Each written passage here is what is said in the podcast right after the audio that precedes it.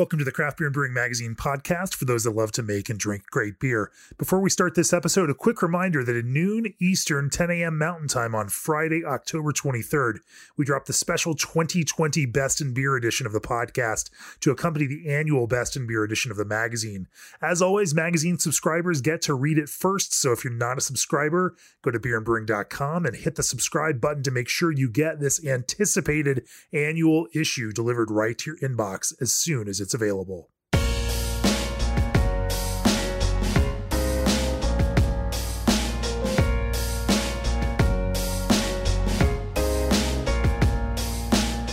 Welcome to the Craft Beer and Brewing Podcast. I'm your host, co founder, and editorial director of Craft Beer and Brewing Magazine, Jamie Bogner. My guest on the podcast today is joining me from New York City, Kevin Stafford, uh, head brewer, co founder of Finback Brewing. Welcome to the podcast, Kevin. Hey, Jamie. Thanks for having me we're gonna we've had a lot of fun beers from Finback over the last few years at Craft Beer and Brewing. Thank you, thank you all for sending beers our way. Um, everything from hazy IPAs to you know fruited sour beers, mixed culture beers um, uh, more frequently lately, um, and of course barrel aged stouts. And so we're going to talk about this kind of creative experimentation going on at Finback and some of the things that you all have learned on the brewing side through that process of experimentation. Looking forward to kind of picking your brain. And uh, you know before we do that, nearly 2,000 breweries across the US, Canada, and Mexico partner with G&D Chillers. Innovative modular designs and no proprietary parts propel G&D ahead as the premier choice for your glycol chilling needs. Breweries you recognize like Russian River, Ninkasi, Jack's Abbey, Samuel Adams, and more all trust G&D to chill the beer that you love. Call G&D Chillers to discuss your project today or reach out directly at gdchillers.com. Also, BSG is partnering with Leopold Brothers to bring a new line of small batch handmade malts to brewers and distillers.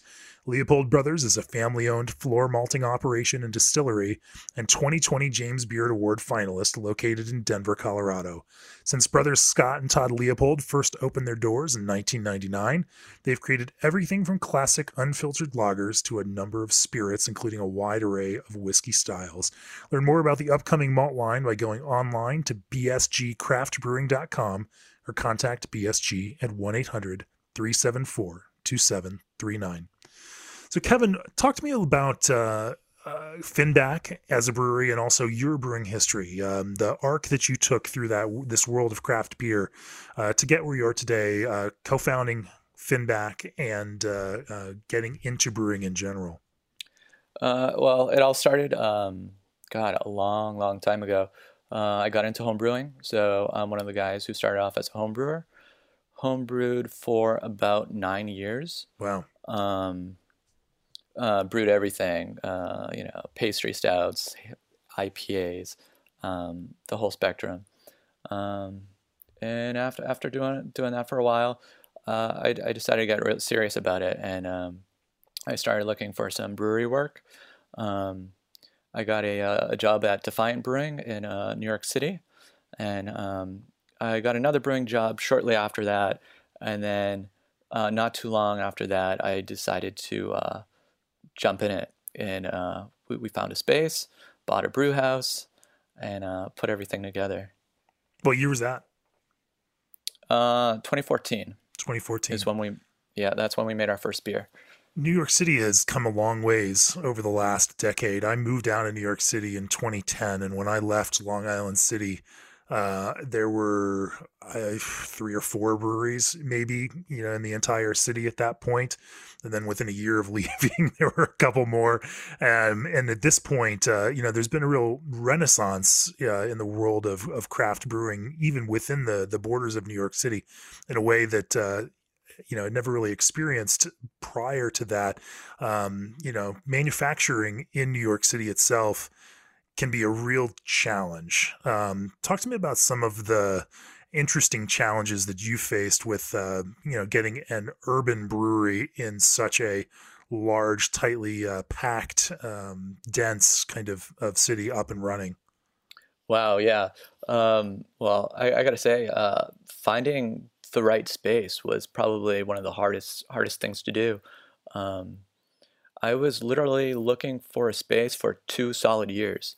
And it was like a full time job. I oftentimes I felt like I saw everything on the market, um, you know, I started looking in um, close to where I live. Um, I live in Park Slope, but I was looking for a space over in Gowanus and uh, sun, the Sunset Park neighborhood of Brooklyn. Um, and I, you know, and it was just it was really hard to find a space that was affordable. And I slowly uh, moved that search out and uh, started looking further and further out. Uh, started looking at spaces in Queens where we did finally find a space. So, talk to me a little bit about um, this. This challenge that you as a brewery face is you know locations that are near the people and near an audience or within walking distance of, of a neighborhood and have the potential to uh, or or easy even easy to get to for people you know because people in New York City uh, with you know some exceptions generally speaking don't drive cars you know it's going to be subway public transportation uh-huh. car service cabs now uh-huh. um, you know and so when you start talking about buying beer uh, you know, when I lived in the city, I mean, beer meant I might stop by the grocery store on my way home, you know, after getting off the subway to grab something because we didn't have a lot of refrigerator space. You know, we didn't store stuff for very long. It was very much a just in time inventory for my own personal stash. And that seems that's a bit at odds with the way that people buy beer these days, especially now when people are buying cases of 16 ounce cans. You know, how how did you balance this like being close to where people are so they can frequent the brewery versus finding something cost effective, uh, you know, so that you can afford to have a brewery there and kind of, and then still figure out how to get beer to people in the kind of quantity that you need to. Yeah, th- that that sounds great. Um, we, we we we chose a space that was pretty far from public transportation, yeah, and far from people in our kind of age range, and the, you know the the kind of people who buy, you know, the kind of beer we make and drink. Um, so that was definitely a hurdle uh, we had to get over. Um, but it, it just made us work that much harder uh, to create a destination where people will, you know, go that extra mile and come out and uh, drink, get the beer. So when you launched the brewery, what was the was there a defining idea behind what you're going to brew? Um, you know, there are some folks that that start with a very clear idea of what the beer is going to be. Uh, you know, for you as you were envisioning Finback, uh, what was the idea that drove it? Uh, initially, it was the whole idea behind what we wanted to do was experimentation, and we wanted to brew everything. You know, we wanted uh, when we when we first opened, um, we had uh, kind of like a West Coast IPA, a wit beer, and a smoked porter the, you know, and that, that that was kind of like the direction. Some good old classic in. stuff, sure. It's like you know, wit beers. You know, you didn't really see that often, and you know, there weren't that many smoked beers out there, and that's kind of the direction we wanted to go in, but that's not the direction that people wanted us to go in. so we, you know, not too long after, we kind of changed our tune, and I mean, now we're we're pretty IPA heavy. I mean, even even back then, you know, six and a half years ago. Um, I, I totally would have jumped in and done all IPAs, but uh, I didn't think that was possible. But now it, it clearly is very possible. Sure. So now sure. now we're pretty IPA heavy. How how did you find what people wanted from you? I mean, I think that's an always, always an interesting thing. You know, when you launch a brewery, um, how, you know, how do you get to a point where there are enough people that even know or care, you know, what you're doing to even give you the feedback and say, "Hey, we think it's going to be more would be more interesting if you do this kind of thing." Um, yeah, so just doing events at bars and you know going to beer fest and stuff, uh, just chatting with people and you know people can be pretty straightforward and you know they're not afraid to tell you how they really feel, right. you know whether that's for good or bad. Um, yeah well, rather they be honest than uh, than tell you just what they think you want to hear. That's true. Um, you know, so then over the last five or six years, I mean, we've watched actually. I mean, I guess it would be about five years. This uh, this kind of hazy, juicy IPA trend start to bubble up. You know, in 2013, 2014. Um, and then you know start to kind of hit a, a, a, trotting speed around 2015, uh, right as you all were uh, kind of you know coming up. Um, how did that and this kind of emerging trend that was kind of interesting and becoming more captivating to uh, you know to brewers and drinkers at the time. Um, you know, how uh, were you able to kind of corral that and uh, and you know stake out some territory in it? Yeah, for us, it, it was it was kind of a, a slow, steady pace. Um, the IPAs we were making when we first started out versus what we do now are you know, they're slightly different. Um, I think before our IPAs were more kind of a West Coast style. I, they, I don't well they I don't think they were 100% West Coast. You know, we'd yeah we'd use all the hops and the IPAs we made they weren't as bitter as you know you would think a West Coast IPA to be. Um, I think the real only the real difference was uh, the yeast that we were using. Initially, we were using um, Chico yeast on all our IPAs, right? And you know, I'd compare them to uh, all the hazy boys, and you know, our, our beers stood up, and they they were just great hoppy beers. But the minute I changed from American to London yeast, people went nuts. And I'm like, it's the same beer, you know? it's like, yeah. Uh, yeah. So it was just but, as simple as changing the yeast strain. Yeah. Yeah. It was, it was out of this world, the response.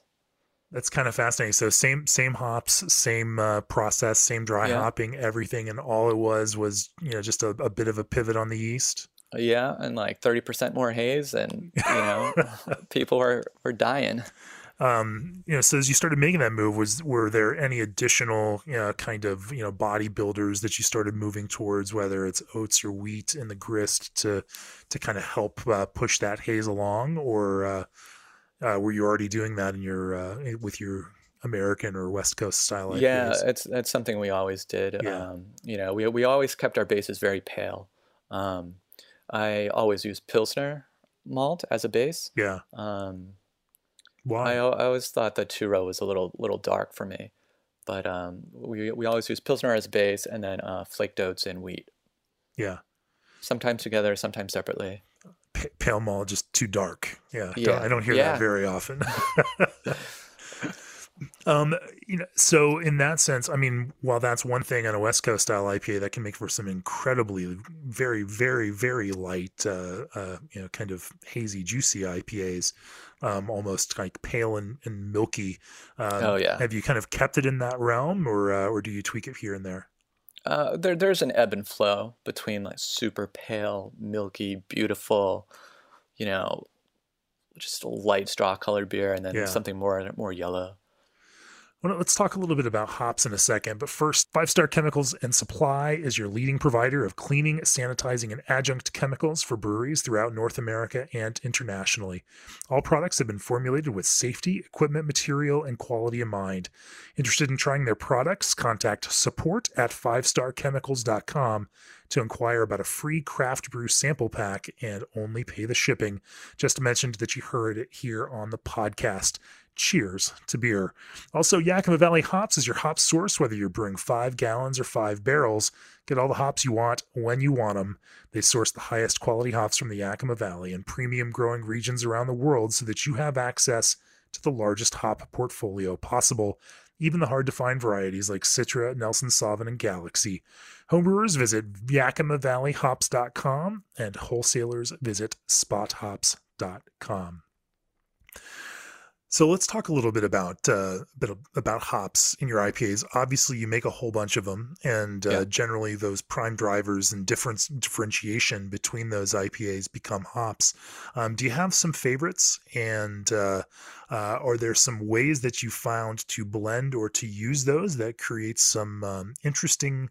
Uh, combinations or flavors that uh, that you find very appealing or that somehow feel more representative of Finback? Yeah. Um, well, I, I, I, have to say, I do love Citra and Mosaic. Yeah. But uh, no, that's, that's such a uh, rare opinion. Uh, yeah, yeah.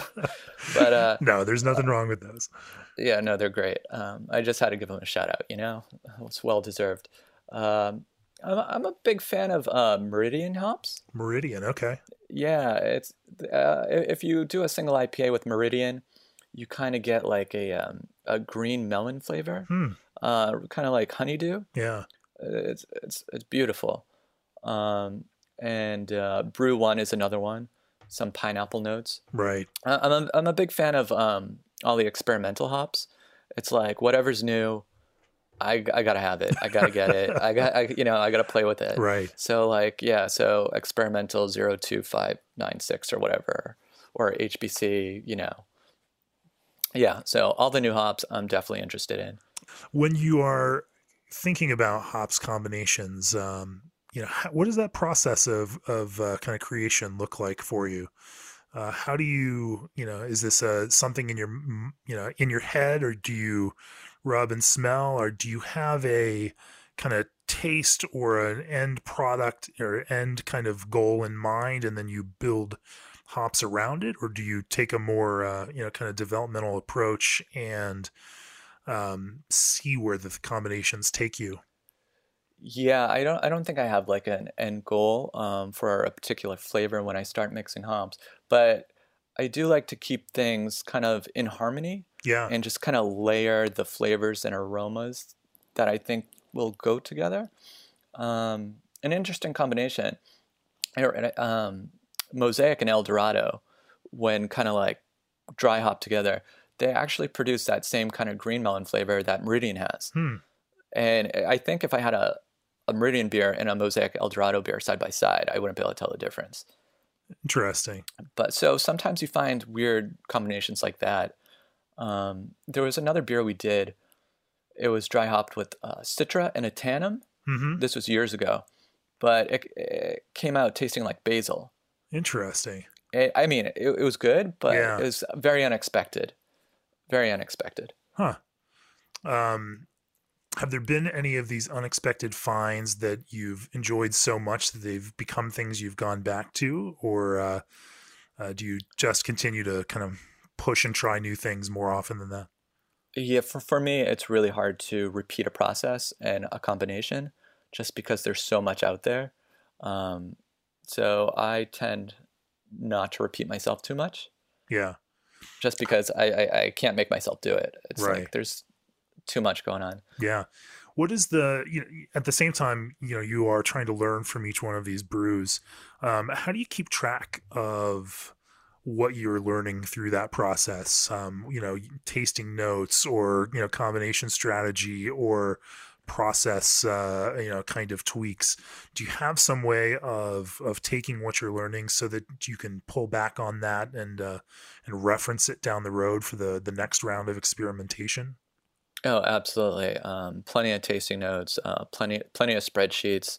Yeah. Um, you know, with as much information as possible. You know, mash temps, grain. You know, water profiles. Um, you know, ratings on you know, uh, on all the the apps and app websites. ratings even figure into to- that. Everything. Yeah. I, I want to know as Yeah. much information as possible. It's very important. So How do you do you manually pull that information and feed it into a Oh, yeah. spreadsheet? absolutely. Wow, really? How how often do you do that kind of thing? Just uh, you know, is it weekly, You know, monthly, or It, it's more of like a monthly or bi-monthly. Yeah. I'll just sit down, knock it out, and then I have it. do you look at scores, or do you are you also looking at kind of tasting notes and what people are are saying, uh, and does time figure into that at all? Because I'm I'm Uh, always curious about that. Uh, It's mostly it's mostly overall score Yeah, because yeah, time can have a factor. You know, when when people rate stuff. Um, right. Same thing with tasting notes. I try not to look at that. I try to get a quick, quick um, kind of uh, rating. I don't know. It can also be slightly depressing as a brewer to read too many of people's comments. Yeah, so you, so you just flip through it real quick. yeah. Um, but it is also, I think, an interesting way to kind of track uh, how things are aging. And of course, you never know what kind of condition people are keeping anything in. And so Oh, it can be hard to actually, you know, pull um, uh, actionable information out of out of some of that over time. But uh, you know, in a kind of broadly descriptive ways. Uh, how have Untappd ratings impacted how you brew or what you what you brew or whether you pull back uh, or bring back certain things uh, you know does that really figure into it? Or uh, is it just another piece of the, the decision making puzzle? Uh, no, I, I feel like that doesn't affect how we brew. I, th- I think more or less it's, um, you know uh, what the sales guy uh, comes back to us with, yeah, and you know how the, how the actual people um, who buy the beer buy the beer. How is most of the Finback beer bought? Um, you know, is it mostly brewery direct? Is it a mix of brewery direct and distribu- uh, distributed beer, or draft and then cans out of the brewery? How, what does that mix generally look like? Oh man, so so right off the bat, um, it's it's about 50-50 cans to draft. Um, we have one distributor we work with in New England. Um, we self distribute in the city. Uh, we do get a lot of people coming direct, but it's probably most of it is from retailers. Yeah. So that then also creates a you know another challenge you know that that breweries commonly face of trying to um, you know when you selling it directly out of your tap room it becomes easier to see what's moving quickly and there are those breweries that are moving cases of of beer out of their tap rooms here there um, you know and you get a very fast feedback loop as to how things are moving. Um, you know there becomes another challenge to um, i mean i guess your even your delivery drivers have to communicate directly with your accounts to see what you know people are buying and how quickly they're buying it. Um, uh-huh. you know does that feedback loop then feedback into um, what you put into the mix? Absolutely. I mean you know again the more information the better. And you know we, we respect everybody's opinion. And um, yeah we, we, we, we definitely try to use that. I think that's kind of now we're kind of just focused on like the, you know hazy ipas you know low alcohol to double ipa to triple ipa to and then you know pastry stouts, kettle sours, and uh, mixed culture, funky sours. What, um, from your perspective, how do those break down for you? Is IPA, you know, fifty percent, forty percent? You know, it is the biggest share of most breweries' kinds of uh, you know output. How much, um, from a market standpoint, is there, you know, a desire to to drink those pastry stouts um, or those kettle sours? Is it uh, uh, evenly distributed, or um, you know, in, in, a broad sense, what does that look like? Yeah, so yeah, majority of the beer we make are IPAs, um, maybe that's like eighty percent. Yeah, that's no surprise. That's everybody these days. Yeah. Yeah, it might be more. It might be more, but um, yeah, we, we, we, we sprinkle in kettle sours. Yeah. Um, I think we probably try to do one a month. Sometimes every other month. Yeah. Uh, maybe in the winter it's every other month. Um, and then uh, non-barrel aged pastry stouts. We also try to try to get in there once a month. Yeah. Um, with those kinds of things, with these kettle sours, with um, you know the pastry stout, dessert stout kind of approach, mm-hmm. um, what drives you on those? You know, is it this? You know, do you do it because people want it from you? Do is there a creative drive to try and create these things. Um, you know, I know that from a brewer perspective, there are plenty of mixed opinions about some of those beers, and uh, some brewers love them, some brewers don't love them. Some brewers make them because they have to, and other brewers make them because uh, they're exciting beers to you know and allow for some experimentation. Talk a little bit about your you know the brewing philosophy that's that's driving some of those other product sectors. I mean, I, I do feel like we do need to brew it. I, I don't think we're brewing them because we have to. Yeah. But, you know, I, I do like a kettle sour once in a while, and I like the fruit heavy kettle sours and the goses. And there's just so much fruit out there. I love playing with, you know, mixing fruit together and throwing them in a sour. Yeah. Um, uh, what, one, of, one of my favorite sours we did, I don't know, I don't know if we first brewed it last year or the year before, but it, it was a gose, uh, super salty. I like my gose salty, so you know. Okay. Our, our goses are generally saltier, um, but it was just a coconut gose, kind of inspired by coconut water. You know, it kind of had like that.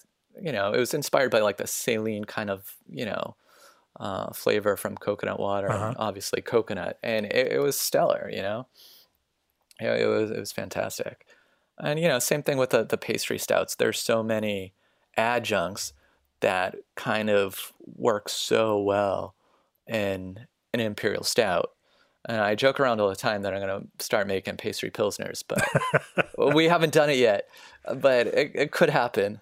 You know, Oh man, it could happen. Um, you're gonna I mean- join Modist Brewing out of uh, Minneapolis on that pastry pilsner front, huh? Oh yeah, Oh, do they have some? Oh, Oh, I've, they've sent us a few of those. Yeah, Oh, that's great. yeah. Um, I'll have to talk to them. there's uh, yeah, for for for every uh, hardcore tradition, there's an uh, iconoclast who uh, would love to go against the stream and uh, and show that something can be done.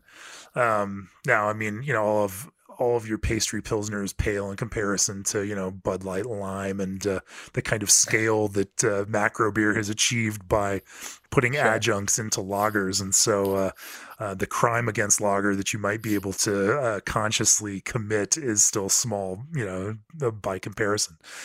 But let's um let's talk a little bit about adjunct ingredients, especially kind of in that pastry stout or dessert stout kind of realm. I, I want to kind of dig in. In fact, I'm going to open one of these here in a second.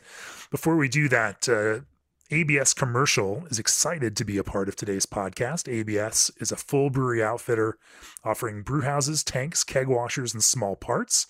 ABS wanted to do something fun for the craft beer industry, so they're giving away an ABS Keg Viking keg washer live on December 5th, which happens to be National Repeal Day. To enter, go to www.abs-commercial.com, click on Keg Viking page, and fill out the contest form for your chance to win. Also, Craft Beer and Brewing's All Access subscriptions give you a year of the print and digital editions of the magazine, plus access to our library of video courses, a special deep dive email only for All Access subscribers, premium content, and all access exclusive merchandise. Go to beerandbrewing.com and click on the subscribe button to join now. Um, I'm going to open a bottle of Incarnation here, which is actually, I guess, a barrel aged um, uh, uh, stout, but. Uh, yes, it is. uh, because why not just open up a barrel aged stout to drink while we're having a pleasant conversation about pastry pilsners and whatnot uh, on the podcast? Yeah, nice here. little thirteen percent. yeah, yeah. Uh, and this one was a, a bottle that was left over from our review process for the last issue of Craft Beer and Brewing, and uh, I believe it scored rather well. Congratulations! And uh, Thank you. so let's Thank talk about let's talk about this kind of um, you know dessert stout approach and uh, you know mixing ingredients. Um, talk to me a little bit about where you find inspiration around this and uh, what you draw on to to kind of push uh, new ingredient ideas. It does seem like uh, the process of innovation is is constantly moving here, and uh, and I'm just curious where what you pull on to to kind of come around um, with these flavor combinations. Yeah, so I, I kind of look at the beer itself for kind of inspiration. And, you know, you get that kind of rich body, you know, a little roast and, you know, caramel notes and just high alcohol from these stouts. And, you know, I, I always want to use something initially that's kind of like harmonious with those flavors and that, that, that feeling. And, you know, coffee and chocolate are such an easy one to go straight to. I mean, I, I think one of our first uh, pastry stouts was a chocolate coffee stout. Um, and, and then just kind of based off that, it's like, you know, what goes with coffee? You know, like maple goes with coffee, uh, cinnamon goes with coffee, uh, marshmallow goes with coffee. And, you know, and you just kind of play around with that. And then, you know, it's, it's just a rabbit hole of different ingredients, you know, peanut butter and vanilla, you know, chilies and coconut. We use a ton of coconut um, kind of across all our beers, but especially in imperial stouts. Um, What is it about coconut in coconut. particular that you use, and, and how do you use it? I mean, there's a number of different ways to kind of move it into a beer. How do you find yourself um, using it more often than not? Uh, so we've we've tried it a couple different ways. Um, we've tried it in the boil, doesn't really work. Yeah. We've tried it in the mash, doesn't work. We, we've tried uh, adding a little bit to uh, the, f- the fermenter during fermentation. Uh, that was a long time ago, and we certainly didn't add enough. But now we uh, we add everything cold side. Yeah. Do you toast it? Do you put it in raw? What is it? Uh, what's that processing look like? So yeah, we, we, we do raw. Okay. I I think that's one thing a lot of other people don't do. A lot of people get toasted coconut, um, but I've I've used toasted coconut once. Again, I don't think I used as much as I, I should have, um, but I, I didn't get the, the you know the same kind of flavor I got from the raw. Yeah. And I, I, I mean, I've talked to plenty of brewers who do it both ways, and um, it's kind of fascinating to see you can get depending on other uh, fine points of process, you can get good results both ways. It's interesting that uh, you do it that way. Now, talk to me a little bit about uh, managing the kind of oil component in coconut, especially when you're using it raw. I mean, that is one reason that a lot of people toast it to kind of dry it out a little bit and, uh, and not end up with head killing uh, oil in their beer quite as much. Yeah, I see. I just don't worry about yeah. it. like I don't care. Just don't worry. Uh, you know, yeah. if, you know, if there's a little oil in it and there's no head, I don't care. You know, as long as the beer tastes good, that's that's the number one. Yeah. And number two is if that imperial stout coats the glass, kind of like you know when you kind of rotate the glass a little bit. Right.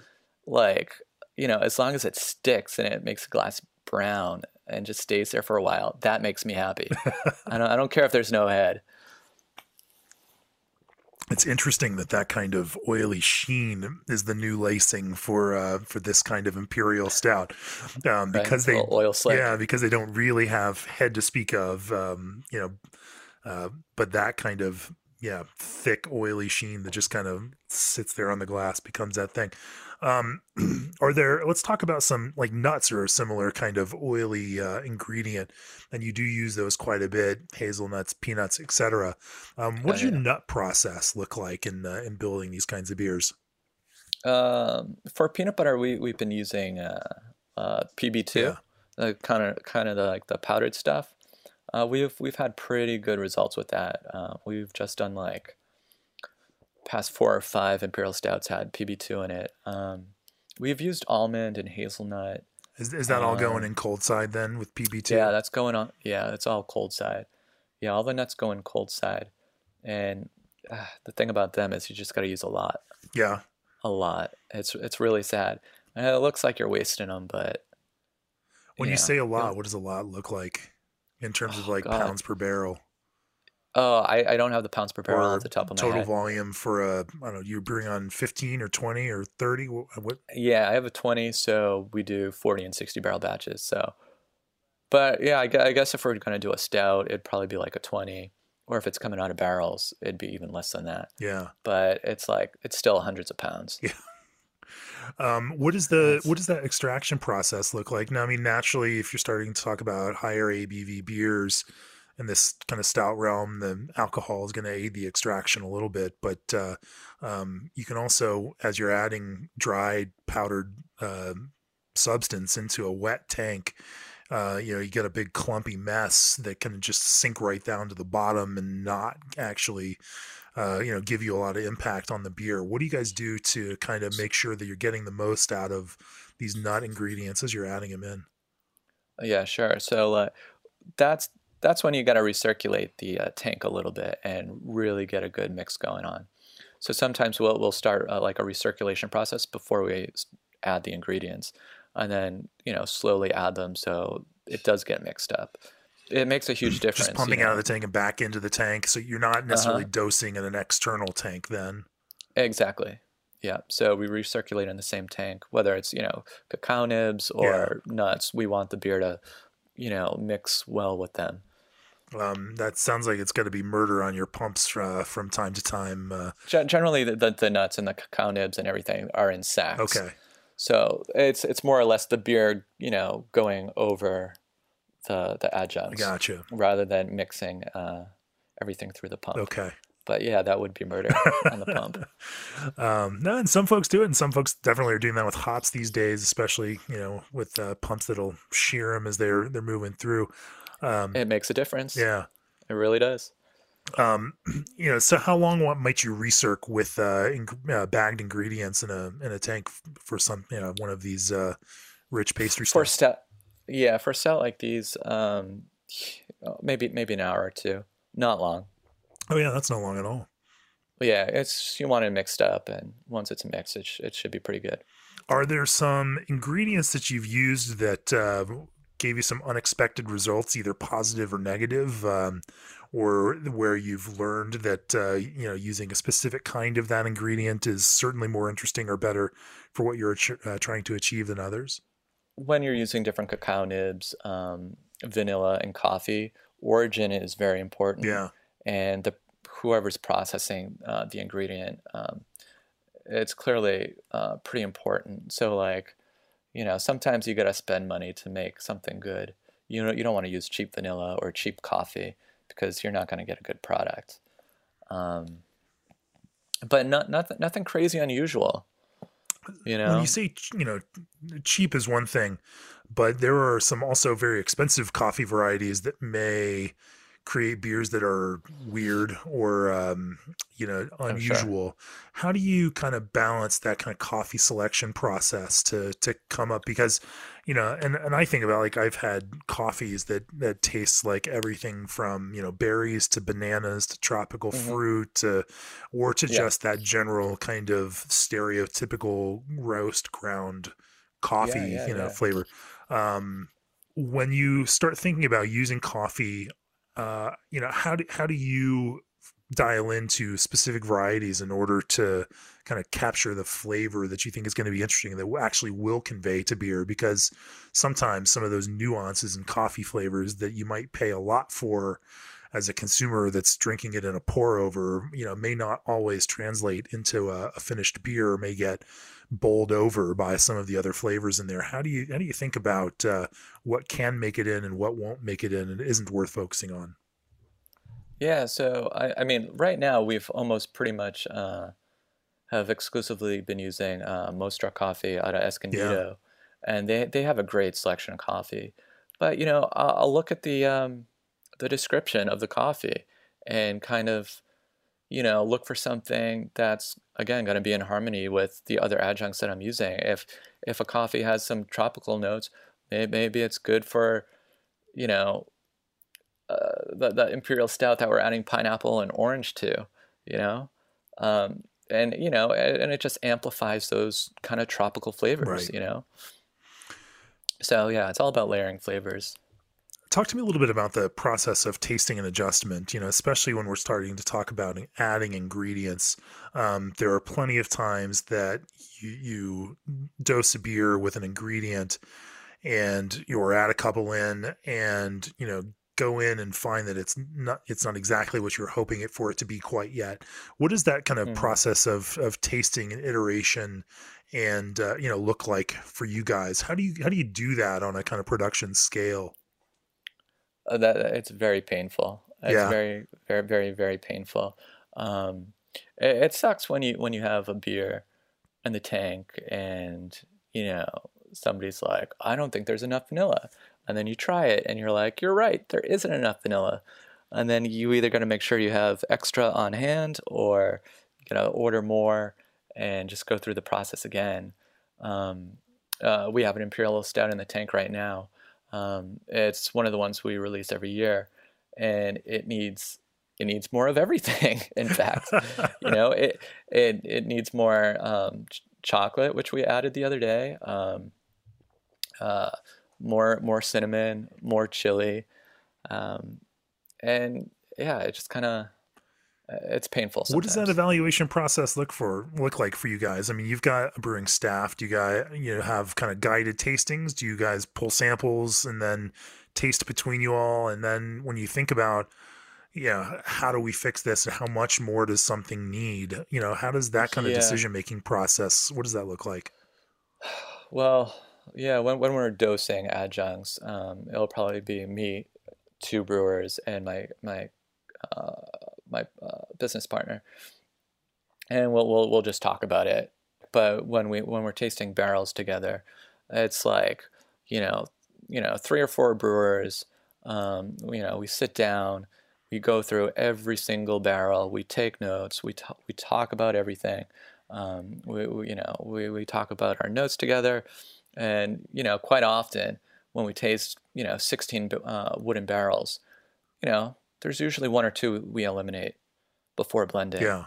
As you're constructing a blend, um, do you build by addition or do you build by sub- subtraction? Uh, you know, I think there's a couple of different strategies there that different breweries use, whether it's I like the flavor of this, this, this, and this, and let's build a blend from that. Or this doesn't meet our expectation. This doesn't meet our expectation. This doesn't. So we pull those out, and our blend becomes this. Uh, how do you how do you tend to build blends for specific beers? Yeah. So uh, with imperial stouts, you you know we we brew so little that generally it's we'll take a barrel or two away.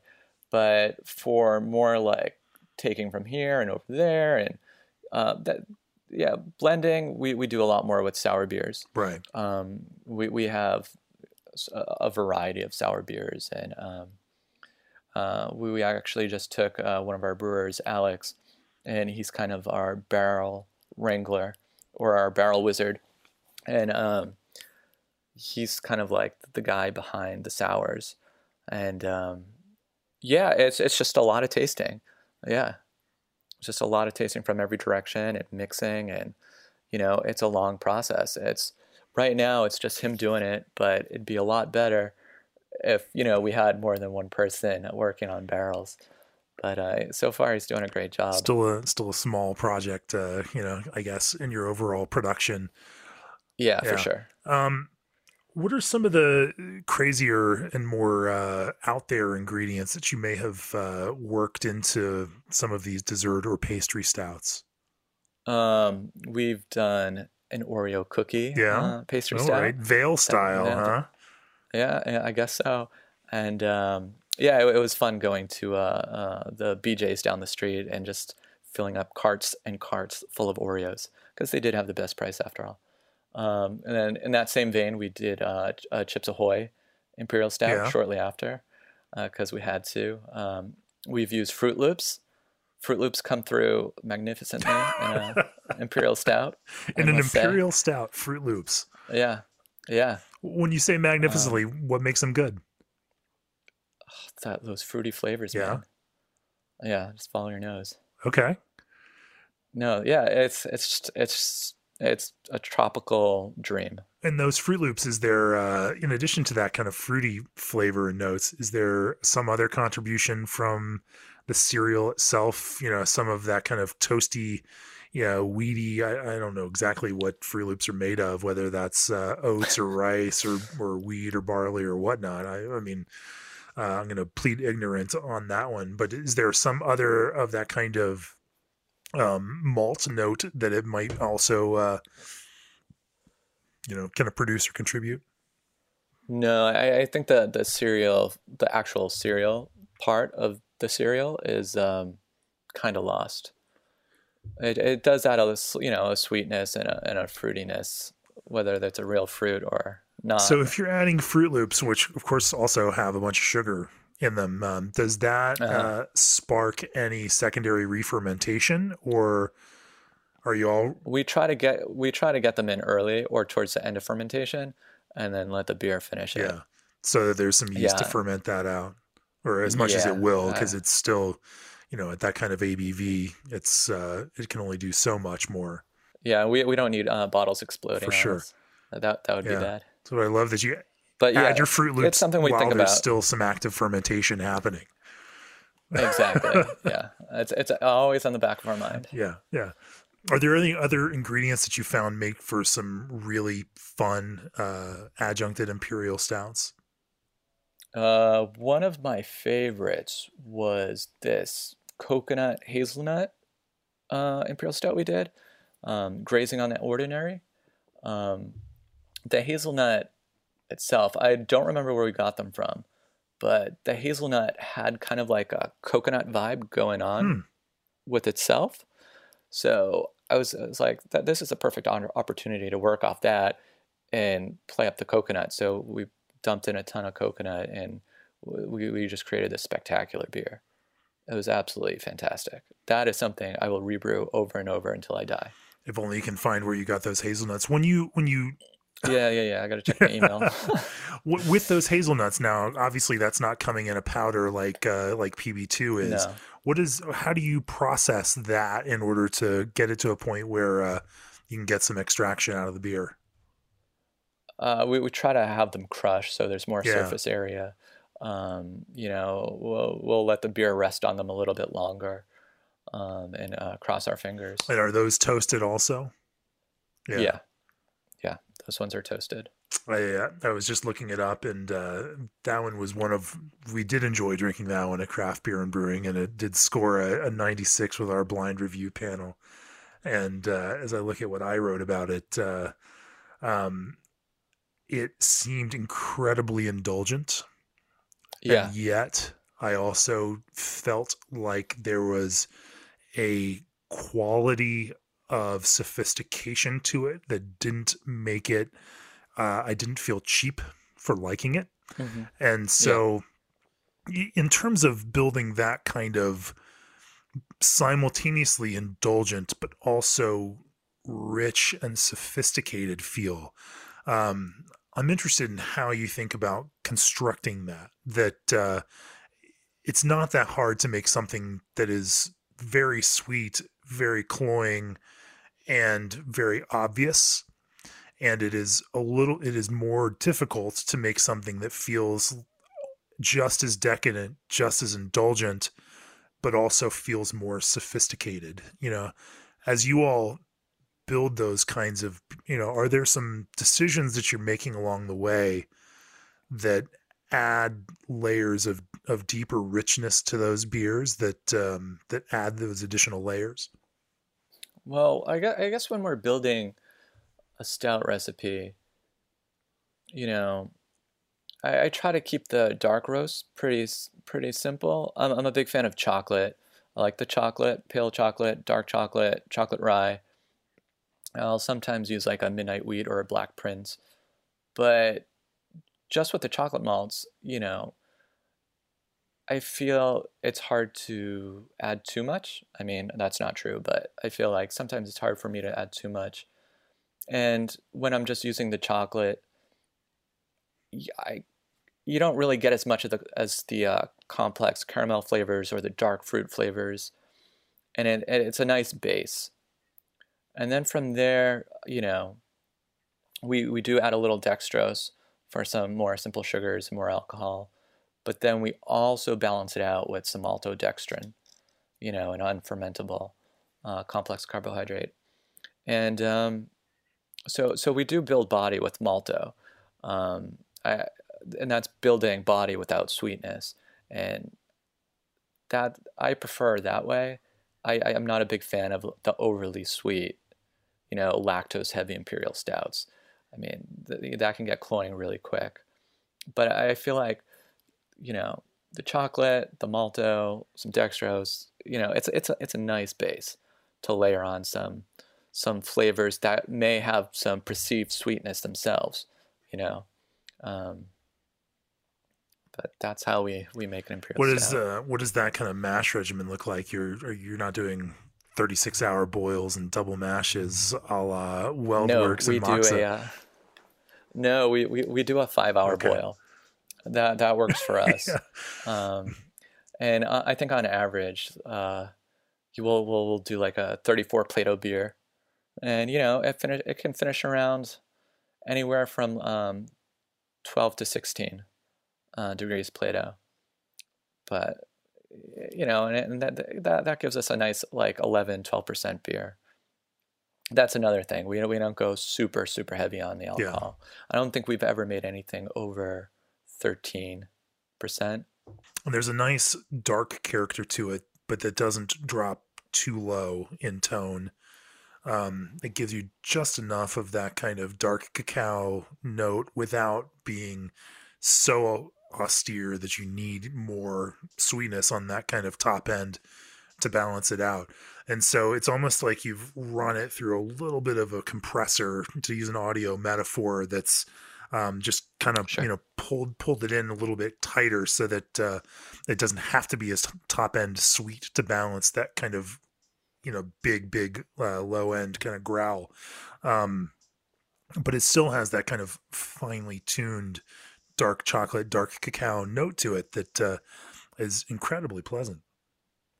Let's talk about uh, uh, you know some other areas of experimentation and um, you know discovery for Finback. Uh, is uh, in across any beer style right now. Um, what has been the most exciting thing for you to uh, to have tried and felt was successful and interesting and kind of validated some of your you know uh, feelings as a brewer and uh, you know and some of that kind of you know creative experimentation and Oh, what one thing in particular is just the use of coconut in any and every style. Really? It, it just, yeah. I mean, I haven't put it in a lager yet, but it's only a matter of time. But it's great in everything. It's great in sours. It's great in imperial stouts. It's great in IPAs. And yeah, it's it's very enjoyable. And it always comes out a little better than you think it will come out. Do you find yourself just putting coconut in stuff because you know it's going to help heighten uh, the experience of whatever else is in that thing? maybe. no, I'm just I, I, just laugh about it because uh, you know when I was talking to Bret Kollmann Baker of Urban Artifact last year, he was mentioning that um, their magic secret is that they just put vanilla in it. You know? Oh yeah, yeah. and that you know, he's like, hey, well, you want to make a beer taste good? Just put vanilla in it. Like, it doesn't matter what it is, and it doesn't even matter that it's that in uh, large of a concentration. He's like, we, you know, anytime we put fruit in something, we generally will put a little bit of vanilla in it. Sometimes it's sub threshold. Sometimes it is, you know, yeah, so yeah, such yeah, a small amount, but that tiny amount of vanilla can make people perceive the other ingredients in it in so much more of a positive way. And uh, it sounds like you guys yeah. might uh, love coconut in that same kind of way. Yeah, I mean, yeah, maybe I should start microdosing uh, every beer with a little coconut. There's your Finback uh, signature for the future. yeah, exactly. Oh, this is great. Well, what's in it? Secret. Yeah, yeah. Um, maybe it's Sabro, maybe it's coconut. I don't know. Um, I'll never tell. Yeah, Kevin. So uh, what for you know for Finback? What is, what's the end game look like? What's the goal of, of Finback, and what for you guys? What does success look like? How will you know that you've achieved it? And uh, yeah, how how do you define it? What's the, what's the what's the ultimate end for for Finback? As I, th- I think it's you know staying creative, being creative, letting our brewers be be creative giving our guests a creative experience. Yeah, creativity is so important to us, and just being ourselves and being weird and you know trying new things and uh, we're, we're opening a, a, second tap room in brooklyn um, just like beautiful design uh, a small five barrel brew house so it's a little smaller than what we're brewing on now and I think that brew house is going to give us the option to brew more, you know, strange things, you know. Uh, and I, I think will give us a lot more room to experiment and just hopefully blow people's minds. And so the creative exploration becomes the end for Absolutely. you. Absolutely. Yeah. Absolutely. That it's as much about, you know, there's the business piece of it, but it is this process of exploration that uh, that ultimately matters. Yeah, if we can do that and keep people happy, I'll be happy. All right. Well, that uh, that makes sense, and that's a, a, fun end to take. Nearly 2,000 breweries across the U.S., Canada, and Mexico partner with G&D Chillers. Try out Leopold malts from BSG. Inquire about a free craft brew sample pack from Five Star Chemicals and Supply. Yakima Valley is your hops source, whether you brew five gallons or five barrels. ABS Commercial is giving away a Keg Viking keg washer live on December 5th. And subscribe now to Craft Beer and Brewing to support this very podcast. Uh, also, because if you do subscribe now, you'll gain access to our Best in Beer issue, which drops on Friday, October 23rd. Kevin, if uh, people want to learn more about Finback, uh, where do they find you all? Uh, you can find us on Facebook and Instagram at Finback Brewing uh, and uh, Finback Brooklyn. Cool. Cool. Well, Kevin, I've enjoyed talking about uh, fun and creative and boundary pushing beers with you, and I've enjoyed drinking your beers while we've talked about it. Thanks for joining me on the podcast. Yeah, Thank you cheers. much. Cheers.